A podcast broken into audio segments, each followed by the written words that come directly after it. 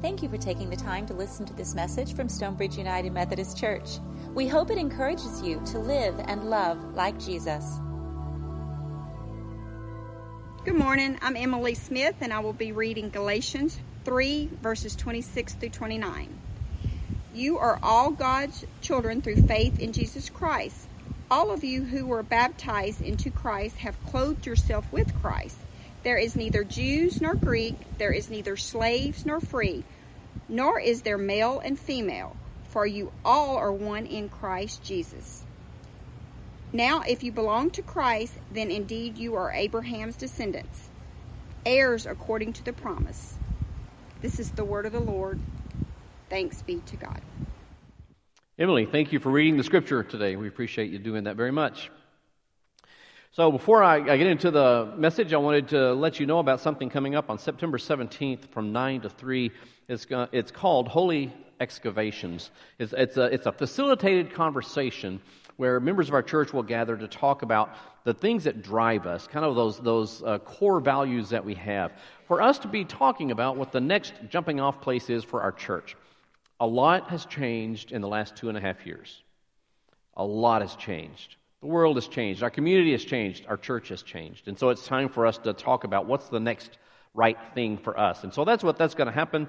That day you will get more information. I just wanted to give you a heads up so when you see the information, you've heard me speak of it for just a moment.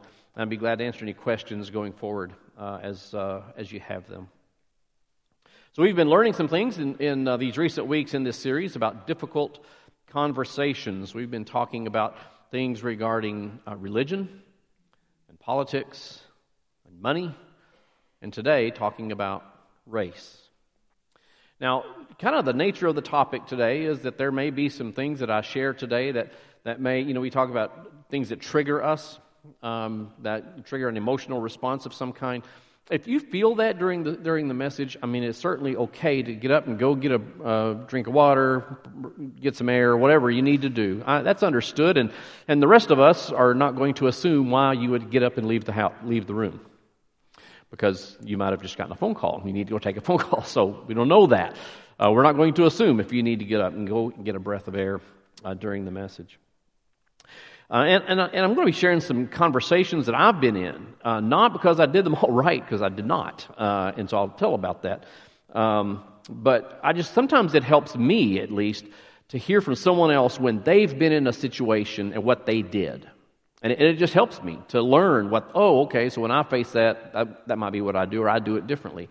So I'll tell some of those conversations today. And I'm going to start with one that on the surface you might not think it has anything to do with race at all. For about 3 years, I was with a group. We were doing a professional development and spiritual formation thing, and we would get together twice a year in a retreat setting, and then every month we had Zoom meetings. And so over that time, you get to know people pretty well, and you develop a comfort level. Most of the people in the group were from the Mountain West of the United States, Colorado, Wyoming, Montana, Idaho, that part of the world. And so one day we were just sitting around chatting, and one of them said, "Hey, Jeff, I got a question for you." Well, that's a great lead-in, right? Okay, what's your question? And said, "Why are Texans so arrogant?" Well, so when I've told you, sometimes you get into these conversations, the very first thing to do is take a breath, right? Take a deep breath. Think for just a minute, give yourself a couple of seconds, check yourself, what's going on inside. So I do that, and honestly, my first reaction was, is that a passive-aggressive way to tell me I'm arrogant? That you think is that what this is? But then I thought, oh no, this person, I've never seen that in this person, never experienced it. So I assumed positive intent. So I just then turned the question back, and I said, "Well, tell me why you asked that question." They said, "Oh, you turn on the TV, and there's always some politician from Texas who's just grandstanding, and they're full of themselves, and then you see those Dallas Cowboy fans, and they're obnoxious." Sorry. And then, and just kind of had these examples that they had seen in media, and I said, "Okay, so have you ever been to Texas?" And the person said, "No." And I said, Do you know anything about Texas history? While, you know, anything about our state? Well, no, not really. And so I just very briefly said, well, and, you know, we all, everywhere in school you learn state history, right? I mean, that's just part of what you do everywhere you live. And I said, Texas has a distinctive history. And we grew up, you know, kind of thinking of these people who are our heroes, who did these things. And I just briefly tried to explain a little bit of that. And I said, and just to be honest, I mean, I should be real honest. I don't know if Texans would say this, but having been raised as a Texan, really you're kind of raised with a little bit of swagger. Kind of a, yeah, I'm from Texas. I mean, that's kind of the culture. That's the ethos of this. And I said, so sure, there are some people that take that way too far and they're arrogant. Sure, I wouldn't deny that. But then there's a lot of people in Texas that are not arrogant at all. And the person said, wow, I had no idea. That was really helpful. Well, thanks for saying that. I'll take it back.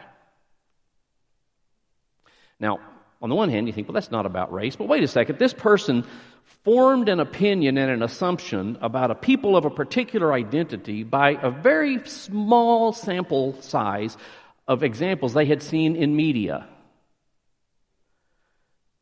Are you connecting the dots yet? All too often, the things that we think we know about some other people group, and today we're talking about racial groups, ethnic groups, all the ethnicities. So often we've seen that people group represented in just a very few instances. And then we think, oh, well, those people are just like that. So let's take just a broader look for just a moment. You know, we humans have had a propensity for a very long time to categorize and label. In some ways, I mean, that makes life easy, right? I mean, when you can label something and say, oh, well, you know, that's that. Sure, I mean, that's part of what life is, but we also applied that to people. We've done this for a very long time, and honestly, in the thousands of years ago, it was partly for protection. You got to learn that when we saw those people who looked like that and had their markings on their face like that, they were coming to do harm. And you had some experience with that. And then these people, when they came up the valley and they had this kind of dress and they looked like that, we knew they were friendly. Well, that kind of has stuck around in our human beings, right? And of course, it didn't take very long for us to start to say, well, well, those people are right and those people are wrong. Those people are good and those people are bad. And then that just carries forward. It just carries forward. And we go through life thinking, well, those people are wrong, they're bad. We want to stay away from them. So, in addition to thinking in categories and labels, it's human nature to gather in groups of people that are alike. That's pretty true in around the world. People who are more alike tend to gather together, and that would be true of religion, of politics, of money, economic status, and race. It's just observable. You can see it. We tend to gather together. So part of the challenge is that when you do have some kind of conversation around race, you're probably having it with someone of the same race you are. Now, that's not a bad thing. It's just that you don't have someone of another ethnicity, a person of color, interjecting into the conversation. And so there's so much you don't know. You're not picking up on, right? And this is certainly true of religion, politics, money, and race. So all this is learned at a very early age. We learn these tendencies at a very early age, not so much necessarily by someone sitting us down and telling us, but it's modeled for us. We see it. We observe our parents or our grandparents, people that we look up to, reacting to people in certain ways. And you just kind of learn that. And that's just the way we are. And that's what we think is right. And that's what we think is good. You just learn that. And so there comes a point where, when you get older and you can think about things a little bit more, that you're going to get new information. And so you have to make a decision what to do about that. Sometimes you're presented new information, and I don't know about you, but I've heard people basically say, I don't need to hear that. They just reject the new information outright. Sometimes you need to get the new information and think about it a minute and say, well, I don't know, let me think about that. Maybe I've had the wrong perspective. Maybe I didn't have enough information, and I need to know more. You know, kind of like how all Texans are arrogant. Maybe I need to know more. Some number of years ago, I was at a pastor meeting, and we at the lunch break, some of us said, hey, let's go eat lunch together. And so we went to, there was a nearby Mexican food place that was really good. And so we go there, and one of my friends was raised in Mexico. And his dad was a pastor, and as he got older and grew up, and he went to university in Mexico and then decided he wanted to immigrate to the United States, and so he did. He went to an American seminary to become a United Methodist pastor. And so we're at this Mexican food restaurant. We all had placed our order, and when the server walked away, I turned to my friend and I said, your order surprises me. And he said, why? What about the food I ordered? He had ordered the most bland thing on the menu. I mean, just the most. And I said, dude, you got like the most bland, tasteless thing on the menu. Why did you order that? He said, I hate spicy food. And when he said that, it hit me. I was like, oh my goodness, I've grown up with the stereotype for years. I was in my adulthood, embarrassingly to say, that when I eat Mexican food, and I just assume this is what people in Mexico eat all the time, everywhere. This is what they eat, and they must love spicy food. And I told him, I just said, I'm very sorry. I have to apologize. I've had this stereotype in my head that if you're from Mexico, you like spicy food. And he said, and he was a friend. Again, he was a friend. He said, don't worry about it. He said, there's actually a lot of food from Mexico that's not spicy at all. And I said, I had no idea. I did not know that. And he said, yeah. So he said, don't worry about it. He said, but if they bring me a jalapeno, I'm giving it to you. I said, well, that's fair. That's quite fair. See, every person, including you and me, we are the way we are because of an infinite number of influences in our life. I mean, you and I are not even aware of all the influences in our life that brought us to who we are right now. And so we certainly can't know it of somebody else. Why somebody has a certain belief, why somebody has a certain perspective, why somebody has a certain habit. I mean, we may know a little bit, but we really don't know everything. There's no way we can know that. And that's certainly true when it comes to race. That if you're engaging with somebody who is of a different ethnicity, a person of color, or if you're a person of color, a person who's white, for example, or a different person of color, we don't know what it's like to live in the skin of another person. You can't know that. You can only know what it's like to live in the skin you have. So there was a guy, I had one of those impromptu conversations with a complete stranger that this other person initiated, waiting in line at a Subway sandwich place. Nothing, not transportation, food. And at some point, he just struck up conversation with me, and I could tell, and he was a black man, and I could tell there's some anger going on there. And I wasn't sure what to say or do, how to handle it, and at some point then he referred, and I won't tell the whole story, but he referred to a situation in the South where a black man was killed by some white men. And he was upset about it. And so there I am, a white man from Texas, and I'm thinking, what do I say?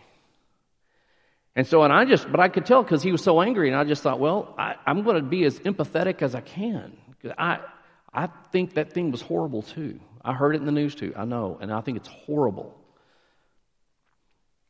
But yet he still had the anger, right? Still had the hostility, and I had that moment of thinking, I don't know what it's like just to hear a news story like that, and the person who was the victim of the crime has the same color skin as me.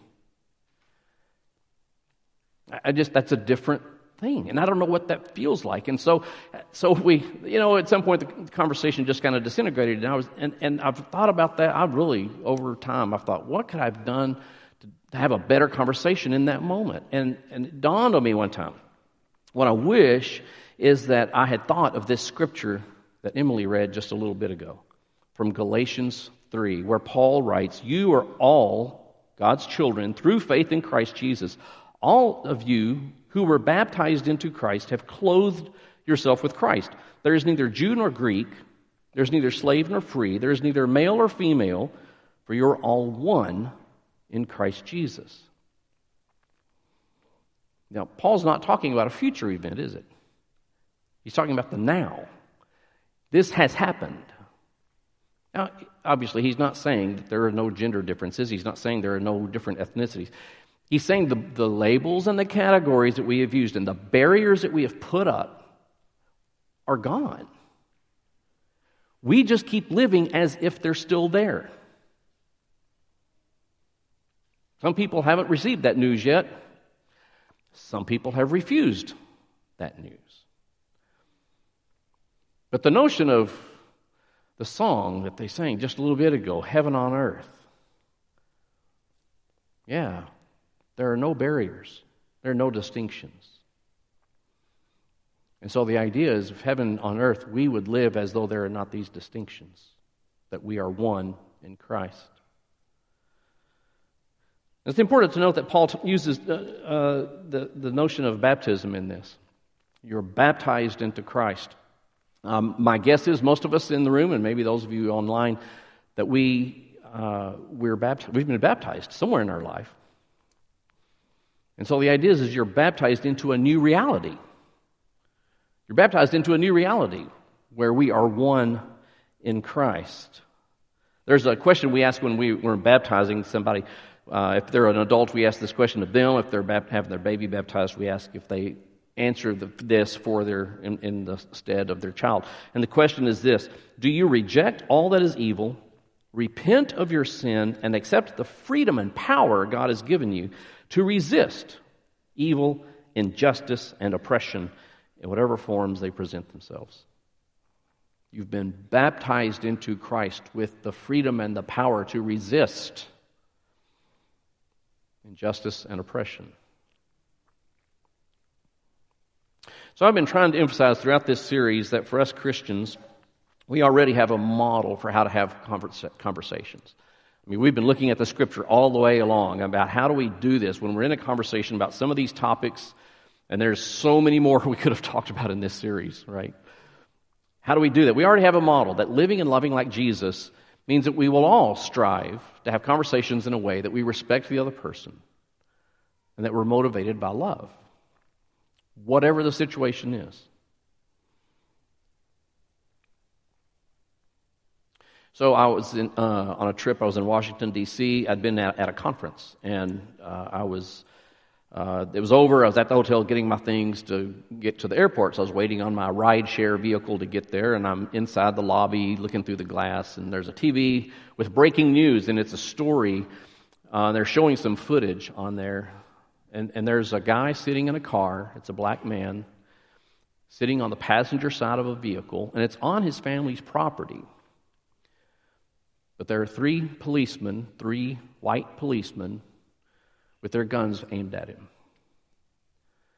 And in this brief video, you hear someone yelling, "Don't shoot, don't shoot, he's on medication. Don't shoot, he's on medication." And at some point, though, the officers shot him.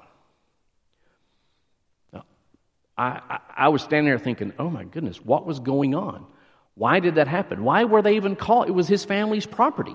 Why did somebody call them to that property? And I was like, I don't know. And to this day, I don't know. I never heard the whole story. Because at that moment, the car pulls up. So I go out to get in the car, and I get in, and the driver is a black man. And he's listening to news radio. And the very same news story is on the news radio that was just on the TV in the lobby. And I'm sitting there thinking, oh my gosh, what do I say? I don't know what that feels like to be that person who has to see on the news time and again someone with their skin color was killed by whether it was white policemen or white people or what. And I thought, I can't not say something. And so after we exchanged pleasantries, I just sat there a minute, and I just said, I was hearing that same story on the TV in the lobby. And I said, it's just terribly sad. I wasn't really sure what to say. I said, it's just terribly sad. And he just said, yeah, it is. And I said, it just seems like we see this kind of story far too often. And he said, yes, we do. And then I think he wanted to change the subject because he changed from news radio to music. So I took that as a cue, right? That was all he needed to say about it. Except he did look over his shoulder at one point and said, we do have a lot of work to do. Yeah. So then I just said, so how long have you lived here? And we had a really great conversation all the way to the airport. Great conversation. But it's just an interesting moment, right? There's this breaking news of 3 white police who have shot a black man, and I get into a car with a guy that's a total stranger, and he's a black man, listening to the same story. You know, sometimes we just kind of walk into those things and don't even know we're going to have that kind of conversation. And what do you do? Sometimes we initiate it, sometimes somebody else initiates it. And that's an interesting moment, for sure. In the first week of this series, when I was talking about religion, I made this statement, or something very much like it. Jesus confronted religious people who believed that their religiosity made them superior to others. When Jesus confronted people in the Bible, it was usually religious people who believed their religiosity made them superior. Well, I think you can take that same principle and apply it to all these topics we've talked about in this series. So I think we might could say there's an adaptation that would apply. That Jesus confronts Christians who believe that their stance on religion, politics, money, or race makes them superior to others. Because the Scripture teaches there's not a hierarchy here. That's been obliterated. It's gone. And for us to act that way is like saying that Jesus dying on the cross for all of humanity doesn't count. Barriers are gone. People may come to Christ when they know that you are having a conversation because you care for that person more than you care about the topic.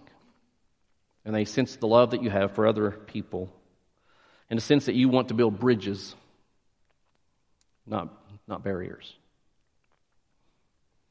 Always important to remember what Jesus said to his disciples. He said, people will know you are my followers because you win every argument. No. They'll know you're my disciples because you're right about that. No, People will know you're my followers because of your love. And that is ultimately our motivation. God loved us so that we can love others. Let's pray. Oh God, we thank you for those examples that we know and we see in the Bible.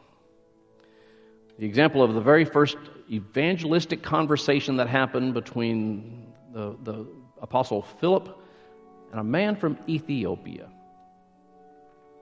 The stories Jesus would tell where the hero of the story, the one who actually got it right, was not the religious people of his day, but someone from another country. Oh God, help us to see that you have truly created us to be one. And that it is us who maintains the separations. It is us who maintains the distinctions and the barriers.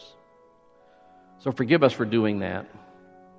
Help us to see all people as people, regardless of their background, the language they speak, the color of the skin, that we know that you love all. so that we can reflect the love of Christ in our conversations and in our lives, so that they will truly know that we are your followers because of our love. We pray this in Jesus' name. Amen. Thank you for listening to this message from Stonebridge United Methodist Church. You are invited to worship with us every Sunday morning at 10 a.m. For more information, visit our website, mysumc.org. Have a blessed day.